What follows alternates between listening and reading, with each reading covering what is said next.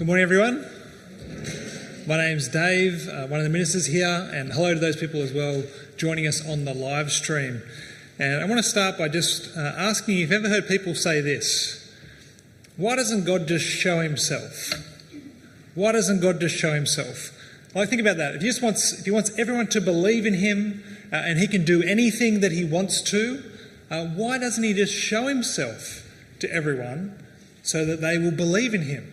Have you heard people talk like that, think like that? Yeah, I've heard people say to me, you know, you know Dave, I'd like to believe what you believe, uh, but I need God to show me something more.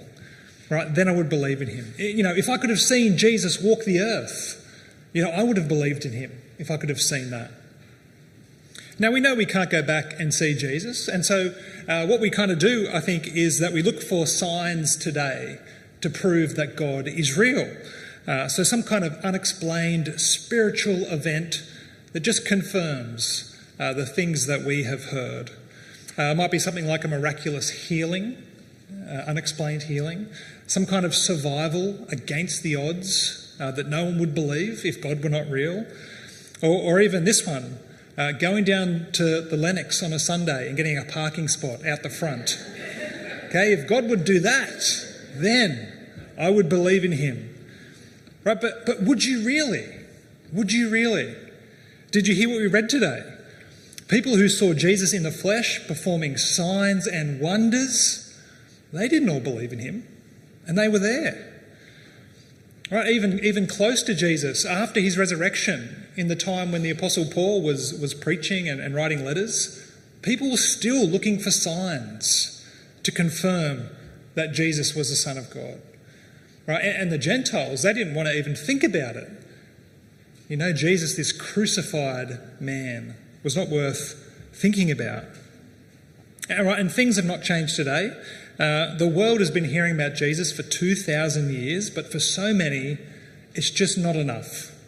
Uh, if I'm going to believe in God, I need something more.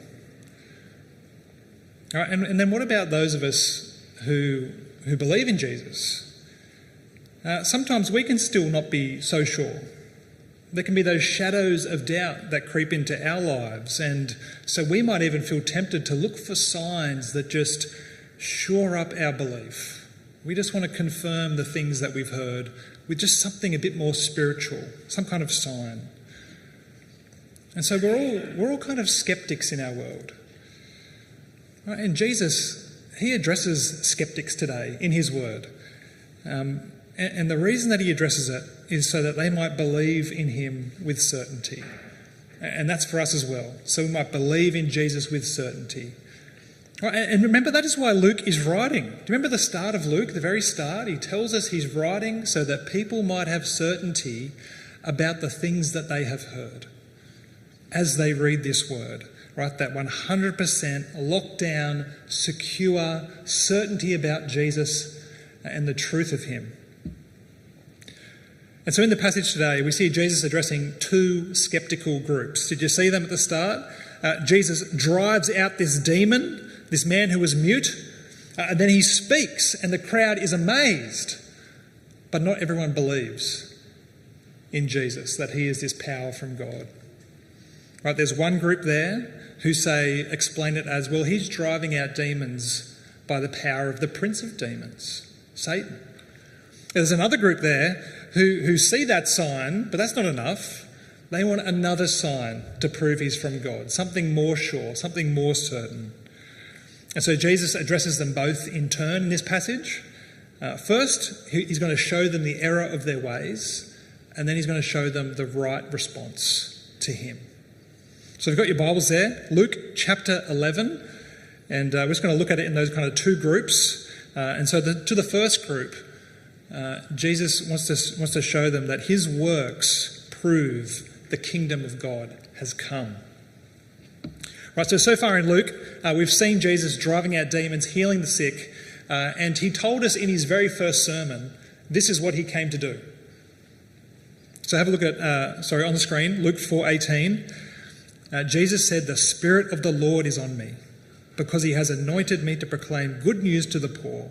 He has sent me to proclaim freedom for the prisoners and recovery of sight for the blind, to set the oppressed free. Right? So Jesus is working in the power of the Spirit of God, the Holy Spirit, right, to set prisoners free. That is, that those are held captive prisoner by sin and Satan and death. He is releasing them. Right? And he does that here with this man casting out the demon by the power of God. Right? People cannot deny what they have seen. They saw the mute man speak, but they, they want to deny where the power comes from. And so this first group says that this power comes from Satan. And Jesus wants to show them just the error of their ways, just the nonsense of that. So, verse 17, he says, Any kingdom divided against itself will be ruined, and a house divided against itself will fall. If Satan is divided against himself, how can his kingdom stand? Now, uh, the NRL season has just started. Sorry if you don't like my footy illustrations. Just one today, and I'll have a break. Um, but the season started. Could you imagine a team where half of the players on that team are against the team? Right? They're dropping the ball on purpose. They're missing tackles on purpose. That team will lose 100% of the time. That team will fall. That team will fail. Right? And it's a nonsense thing to think about, isn't it? No team is going to do that. But isn't it nonsense to say that Satan is divided against himself? If he is, he will fall. His kingdom is ruined. And Jesus is saying, this is, this is just nonsense, what you're bringing up here. But this group would rather believe that Jesus is working in collusion with Satan than believe what his works are really saying about him. That is the extent that they want to go to. And so Jesus tells them what his works really are saying about him, that they're, they're refusing to believe. So, verse 20, he says to them there in verse 20, But if I drive out demons by the finger of God, then the kingdom of God has come upon you. Right, the, the finger of God, the power of God. Right, that is an allusion to the Exodus. You know the Exodus uh, in Egypt with the powerful works of God and the plagues?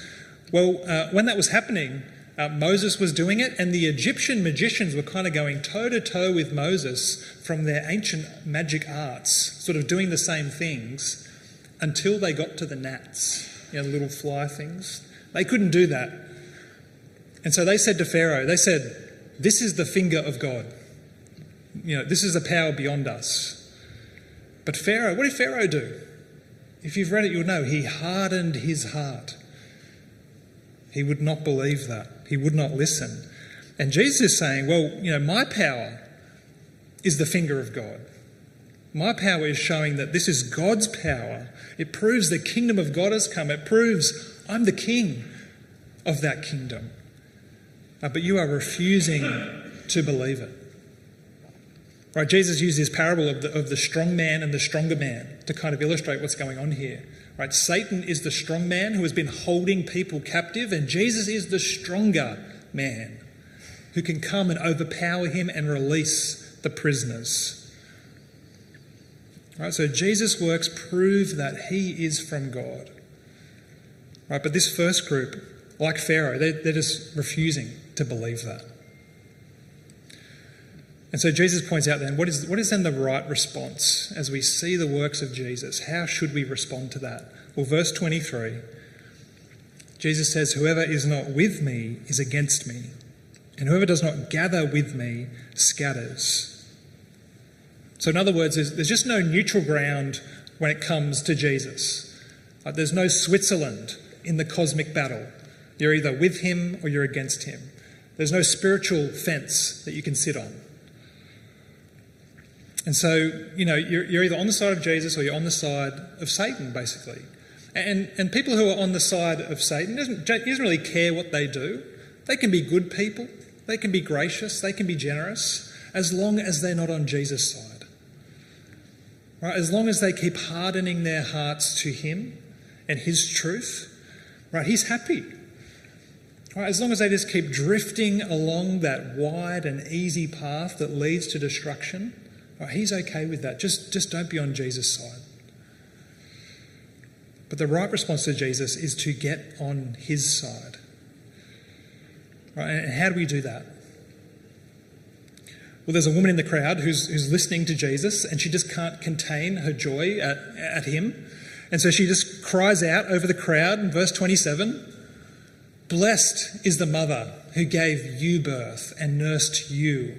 And so she's praising Jesus for who he is. And Jesus agrees with her, uh, but he points to the greater blessing. And this is how we get on the side of Jesus and the blessing of that.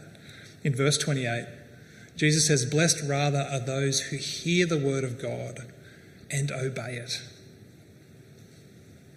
Right, this is how you get on Jesus' side. When you, when you hear him speaking, uh, you see his great works. Uh, you don't harden your heart to that, but you believe in him. Right, you obey him and, and you, you follow him on the narrow way. It is a hard way. Not many find it, but it is the way that leads to salvation. And so that is the right response to Jesus. His, his works prove the kingdom of God has come in power, and he is the king of God's kingdom. Right? Satan, he's defeated. His time is coming to an end. Get on the side of Jesus. Hear his word. Obey him. That's the first group that Jesus addresses. And then he turns to the second group, and these are the ones who are seeking a sign from heaven. And to them, Jesus wants to show them he is the final sign to them and to our world before judgment. So, did you notice what Jesus says about this sign seeking group? He says that they are wicked. You might think that's a bit harsh. They're just looking for a little bit of evidence. They just want to try and figure out if, if Jesus really is who he says he is. It's a bit harsh to call them wicked. Right, but I want you to remember the temptation of Jesus in chapter 4 uh, with Satan. And one of the things that he does is he takes Jesus up to the highest point of the temple and he says, If you are the Son of God, throw yourself down, God will catch you. And he's saying that'll be a sign to prove to all the people that you are the Son of God. You should do that. And Jesus says, No, it is written, do not put the Lord your God to the test. And how is this group introduced in verse 16? Well, they come to Jesus to test him asking for a sign. Right, so they are coming in, in the way of Satan to test Jesus. And so to answer them, uh, Jesus has, he points out two of these parties from the past that actually, uh, their, their right actions, these groups of people, are going to condemn the wrong actions of people of Jesus' day. So the two parties from the past, the first one is the Queen of Sheba. Okay? Uh, verse 31, called the Queen of the South here. The Queen of the South will rise at judgment with the people of this generation and condemn them. For she came from the ends of the earth to listen to Solomon's wisdom. Right, the, the height of Israel's glory, right? Solomon was the king, he was the, he was the wealthiest, he was the wisest man on earth. And the Queen of Sheba came from a long way away to see him, to see his glory. And when she saw it, when she heard his wisdom, uh, the Bible tells us that it took her breath away. She was just overwhelmed by how great he was. That's the Queen of Sheba. The second group of people, uh, the men of Nineveh in verse 32. So the men of Nineveh, they're going to stand up at the judgment with this generation and condemn it, for they repented at the preaching of Jonah. Now, uh, you know the story of Jonah. You know, Nineveh was a wicked city. Jonah was sent to preach against them. Uh, when he eventually got there, a bit of a roundabout trip, he preached and they repented. They obeyed the word of God at the preaching of Jonah. And, and what does Jesus say? What's the point he's making here? Jesus says something greater than Solomon is here. Right? Someone wiser and more glorious is here. Uh, someone greater than Jonah is here a greater prophet with greater words for us to respond to is here now, right in front of you. Right? So people who seek a sign from Jesus need to realize he is the sign. Right? God has revealed himself to our world fully and finally in Jesus. Right, that is so important for us to, to grasp. God has revealed himself fully and finally to our world in the person and the work of Jesus. Right? And, and, and Jesus is pointing out these actions of people in the past, their right actions, are going to condemn the people of this generation for the way they have responded to Jesus uh, by hardening their hearts and refusing to believe in him. And so Jesus then, he, he wants to point out the right response to him, to this group. Okay, and so he uses a parable about, about lights and about lamps and about eyes and, and, and what is going on here. Right, there's probably a, a, number of things to get out of this, but I think one way to understand it is that at the start of the parable and at the end, uh, we have some images that help us understand. Uh, and so notice at the start of the parable, uh, there is a lamp put on a stand for people to see its light. And at the end, a person is full of light when that lamp shines upon them. And so I think we're meant to see that Jesus is that lamp. Right, and then in the middle of, of these lamps, we have uh, the healthy and the unhealthy eyes. Okay, so Jesus says in verse 34 uh, Your eye is the lamp of your body. When your eyes are healthy, your whole body also is full of light. But when they are unhealthy, your body also is full of darkness. And so I think the healthy eye is one there that focuses upon the light so the whole body can be full of light. Right? Kind of like opening the blinds and just letting the light come in and, and fill your life rather than keeping those blinds closed and being full of darkness. Right, so the right response to Jesus, uh, to those who seek signs, right, is to see the sign that is right in front of you. Right, for those who have eyes to see, Jesus is the light of the world. Right? Jesus is the radiance of the glory of God just shining so brightly to our world. Right? Healthy eyes are those that see that. Right? They believe in that. They, they drink they drink it in and, and they live their life in that light. Right, so we've got those two groups, and, and Jesus wants to, the way he's addressing them is he wants them to see that his works prove uh, that he is from God and that he is the the final sign to this generation uh, before the judgment. And so it's a really simple and straightforward message to skeptics, I think. Right? Repent and believe in Jesus. Repent and believe in Jesus, or face his judgment on the last day. Right, and so what is our response to this, uh, to this word today, uh, to, to skeptics today? Uh, well, I think we want to say we want to make healthy choices. Right? We know what healthy choices are for our, our bodies, our physical bodies, don't we? Especially when we open the fridge. Yeah, you see the triple layer chocolate fudge cake there from last night, and you see the avocado. Right, we, we, we know how to make healthy choices for it doesn't mean we make them, we know how to make them, it doesn't mean we make them.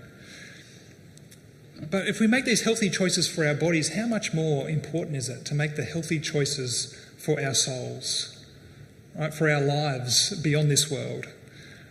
Right, for that day is coming when we will all be raised. We will all stand before God. Uh, and we will go to eternal peace and joy in heaven with Him, or we will go to eternal punishment and destruction. And it is the way that you respond to Jesus that determines those eternal futures. Right? And so we want to be people that, that make those healthy choices, right? To hear the word of God, right? To believe it and to obey it. And so for those of us who are still waiting for God to prove himself to us in, in some other way, we need to realize that he already has proven himself. Right? So we, those people need to make that healthy choice to believe in the light that we already have in Jesus.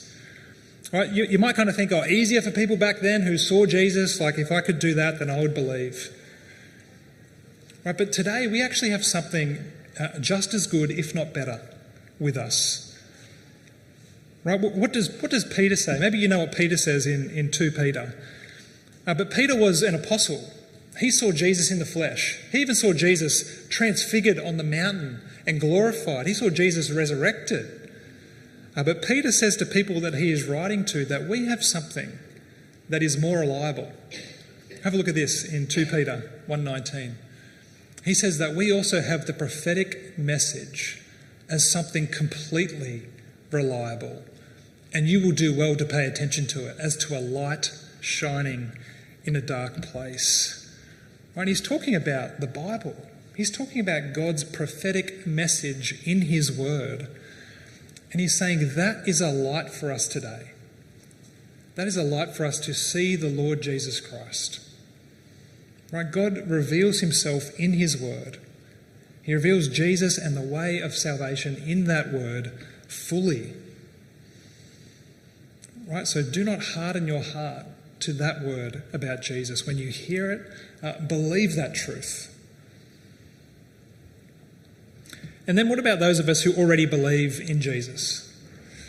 Uh, what, what, about us? Uh, we need to keep making those healthy choices to expose ourselves to His light. Uh, I love how Pete Bryan used that word when he was up here uh, exposing ourselves to the Word of God. I love when I hear stories of people who, uh, who will say to you know, you probably had this yourself, but you think, you know, I, I wasn't going to read my Bible, I was feeling a bit tired, uh, but I knew it was good for me. So, so I read my Bible, and I, I am so thankful that I did. I was so blessed by reading that word. Right, because, because when, you, when you read the Bible, it's like opening, opening the blinds. Right? You, you let the light of the glory of God in the face of Jesus Christ shine upon you. Right? And as you see that, as you behold that, you're actually being transformed into that same image. it, it is a powerful work uh, to see uh, God's truth and God's light in His Word. Right, so keep exposing yourself to that in so many ways. And then also, we want to be people that not just uh, reading the Word, but, but reading the Word together. Right, so exposing ourselves to the light of God's Word together, like we're doing right now in church. Uh, and, and again, I love when I hear those stories of people who, you know, I wasn't going to go to church, I wasn't going to go to growth group, I was feeling a bit tired. I was sitting on the lounge. I was all comfy. Uh, but I went because I, I, knew it was good for me. Uh, man, and I'm so glad that I went. I'm so glad I went along. Right? Because, you know, where, where the people of God are, uh, the word of God dwells among us richly. Right? We, we speak the word of God to one another. We encourage one another uh, to keep persevering, to keep obeying, to keep believing when we come together. So keep exposing yourself to that good light that comes to us when we are gathered as God's people, like we are right now. Right, so keep, keep making those healthy choices to hear the word of God in so many ways and, and then keep obeying that word that you hear. Right, because that is the word, as you keep doing that, it's going to make you more sure of Jesus, it's going to make you more certain about Him and His truth. Uh, it's going to build your resilience and your strength of your faith. It's going to help you to persevere. Uh, it's going to be so good for you. Right? God does that for us to keep us on that narrow way uh, until we reach the end, until we see Him face to face.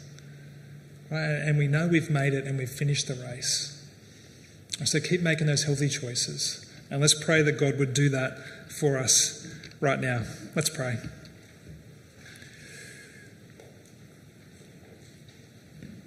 Heavenly Father, as we, as we come before you in prayer, uh, just remembering last week uh, that we can call you our Father in heaven, uh, who loves us and cares for us uh, and wants what is good for us, Lord, and we praise you.